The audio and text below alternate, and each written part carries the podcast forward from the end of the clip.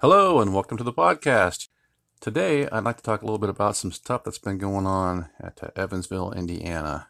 It seems like it's been going on for quite a while. But first, I kind of would like to address a little bit of the problem that we have in the reporting of UFOs as far as newspapers go. And sometimes when we're doing the research for these um, sightings, you have to rely on newspaper accounts, which uh, is not fun because a lot of times the newspapers uh, writers that don't take uh, the UFO reporting seriously and they don't do a good job writing about them. And they have to add in lots of little snarky comments, which are not fun to wade through. If you happen to um, yourself see a UFO, uh, do us all a favor. And when you get home, sit at your desk or kitchen table and just write, and write down a, a quick report. Uh, and remember this when you make your report up, this is something that the newspaper uh, journalists always seem to forget to do, but you want to put down what, when, where, and who. So oftentimes when you're trying to read these articles online in a paper, um, you don't even know what town it occurred in. They'll have the name of the paper splattered across the top of the web page. Uh, the journalist, so-called, will have his name splattered across the top of the byline and you'll have to get maybe to the bottom of the article before you're able to figure out that it happened in this town in this state. And, a lot of times they won't even mention the state. It's crazy annoying. So if you happen to see a ufo just be sure that you write down where it happened. You know where was the closest town? What was the highway you were on? How many miles were you from this place? So you want you want the researcher or the person you're talking to to be able to physically go to the map and look at where the sighting happened. And then you want to tell them when it happened. Just simply what time what time was it? 10 o'clock on a Friday night, August 13th, 1997, whatever. Just be sure and write down as close to exact time and how long did the sighting occur. I mean, so, so oftentimes uh, in these articles that you find online, they'll give you a rough time estimate, but they won't tell you, uh, you know, how long the sighting occurred. And then um, you want to tell what you saw. You want to describe uh, the UFO, the phenomenon. Sometimes it's hard because when a person sees one of these things, uh, they're not shaped like a conventional aircraft. Uh, maybe they're shape shifting, they're going in and out. Um, but just do your best to describe the color of it, uh, the size of it, and you know the shape of it. A lot of times, people spend a lot of time talking about how they felt when they saw it, and that's normal because you're you're uh, witnessing this phenomenon that you can't explain, and sometimes these things are big, and they can be a little bit scary or a little bit uh, awe-inspiring, whatever. But if you happen to see one, just remember try to separate your emotions at the time and just give us a physical description of what it looked like, no matter how goofy that might sound. And then lastly, uh, we need to know who saw it. Now, a lot of times people do make anonymous reports, but it's helpful uh, you know, in this day and age, the things are becoming so common. I really don't think it's that big of a deal for a person to identify themselves. You're not trying to say, well, I've seen little green men from Mars. Maybe you are. But most people are just saying, I saw this phenomenon. I can't explain it. This is what it looked like. This is where it happened. And this is when it happened. And if they're able to add their name to that, it is helpful because it helps with the research. Now, that's not always going to be the case, but if you can, that's great. So, all right, that's enough of my complaining about the poor writing I come across this week. Anyway, I happened to see an article, and I did link to it online, where a couple of people who chose to remain anonymous and took some interesting video uh, near Evansville, Indiana, of three or four orbs uh, darting about the sky. This is a classic uh, orange fireball thing. And um, honestly, I've seen a couple of them myself. One of them, you know, within maybe 50, 60 yards. Very strange things and we don't know if there's some kind of ball lightning, if there's some kind of uh, you know uh, weather phenomenon, if there's some kind of extraterrestrial, interdimensional. I mean, obviously, no one's put their finger on it yet, but um, it's it's uh, not like seeing the boogeyman. It's just a simple. I mean, they range in size. The one that I saw was probably the size of a basketball, and it was just kind of uh, hovering over a house. I, I, went in town to pick up my godson. I look over and it's like, wow, there's this orange uh, orb. That's really strange. And it just kind of suspended there for a few seconds and then just, uh, you know, it went up in the air. Maybe it was suspended for four or five minutes and it was gone. Very weird. And at the time, there were reports of this happening to lots of people in the state that I live at. So, uh, this in and of itself is not is not something that should be treated like a mental illness, which it seems like happens a lot when these are reported on. But there is a link there. I put it I put it on the uh, website, and it was a male female were coming home, and they seen these orbs. They're fairly high up in the air, and they're darting around at high speeds, and they got some pretty good video on it. So then I got to looking around a little bit more about Evansville, Indiana, and it turns out that there was a really interesting case that happened uh, back in August 17th, 1978 is when this thing started right around there. Now, this is a UFO case. It involves uh, multiple sightings. It involves uh, UFOs. It involves uh, paranormal apparitions. And it, it was a series of events that took place around August 17th, 1978. Some really weird stuff happened. And I just love this article, even though the article is not very well written. Uh, we learn enough from it to see uh, what people saw. We get an idea of what they saw at least, and we get an even better idea of how the media and the powers that be reacted. And in 1978, of course, there was no internet, so the newspapers um, had a lot more control of information. So we start off here, and the uh, this article comes out of the Courier and Press. It's a paper, and I believe it's in Indiana somewhere. It doesn't say, just says Courier and Press. And it says that the uh, journalist's name is John Webb, but it wasn't important enough for them to publish uh, what state they're located in or what town they're located in. Didn't care. Anyway, they got a picture up here of some UFOs. That it's just a, a, public domain picture they've, they've, thrown into the news article. That happens a lot on these uh, newspapers when they report UFO articles, they'll just bring up some random picture from a UFO event that might have happened 20 years ago. Or if they're talking about a cow mutilation, they'll just pick up a random mutilated cow picture from a completely different case and throw it in. So when you're reading these articles online in newspapers, beware of the pictures. They frequently don't match. Okay, so he says here, he says, the woman was, uh, starts a sentence, I'm, I'm, I'm reading it, you know, verbatim. The woman was driving down Peerless Road just before midnight on August 17, 1978, when something leaped in front of her car.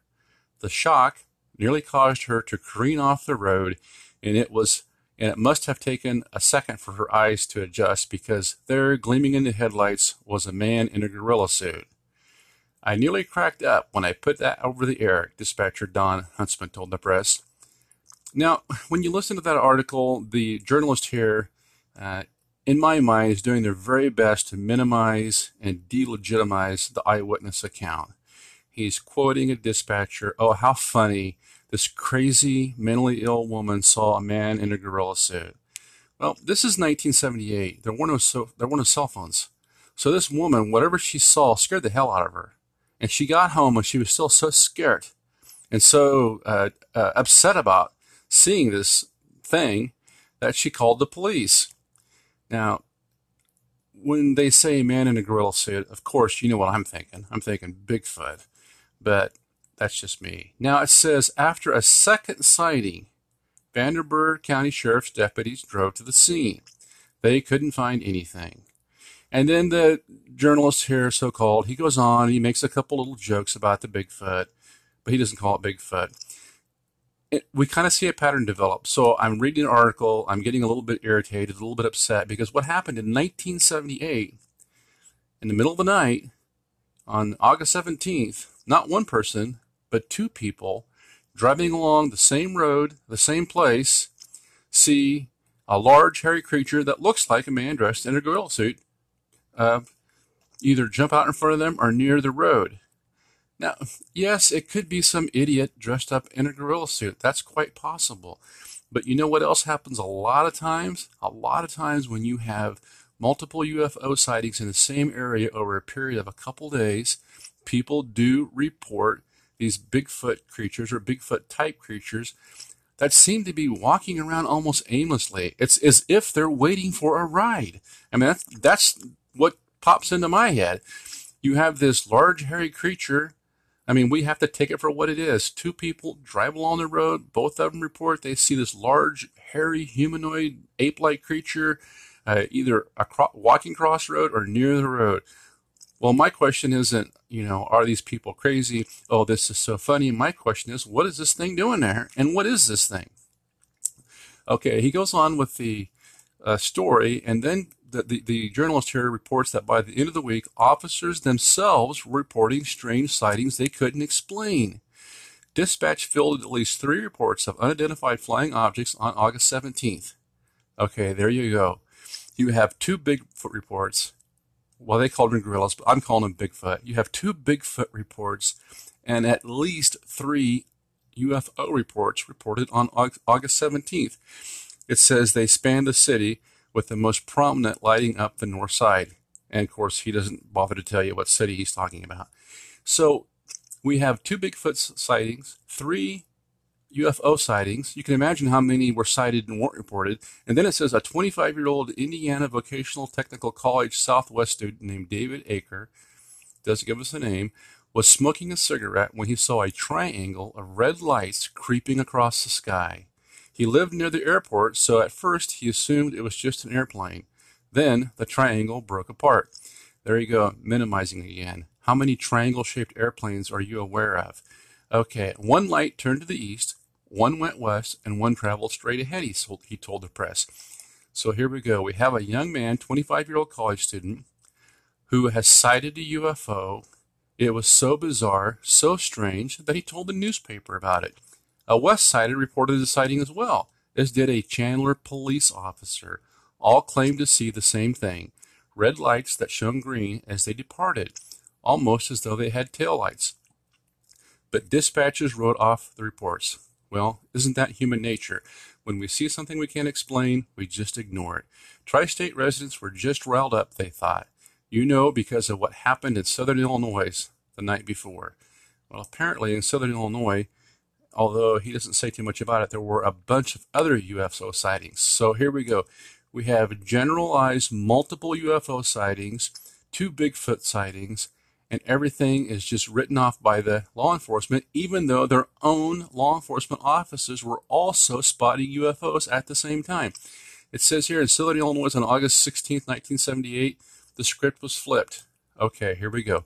An Illinois state trooper, two Carmi police officers, an Edwards County sheriff's deputy, a White County jailer, and a town marshal all reported seeing a slew of flashing UFOs that had loitered in the area from 10:30 p.m. Wednesday until 10 until 5 a.m. Thursday. Wow. So we have half a dozen law enforcement officers that are observing a UFO all night. No earthly aircraft just hangs in one area for seven hours, Carmi Sergeant D. Heel noted. I'm not a stargazer, but I never noticed anything like this before, he said. And then it goes on and says in Albion, the state's police uh, officer, Clyde Paris, watched through the scope of his rifle as five objects skittered in the blackness, darting, ver- darting vertically and horizontally at high rates of speeds. Note to self, pointing a rifle at a UFO is probably a bad idea.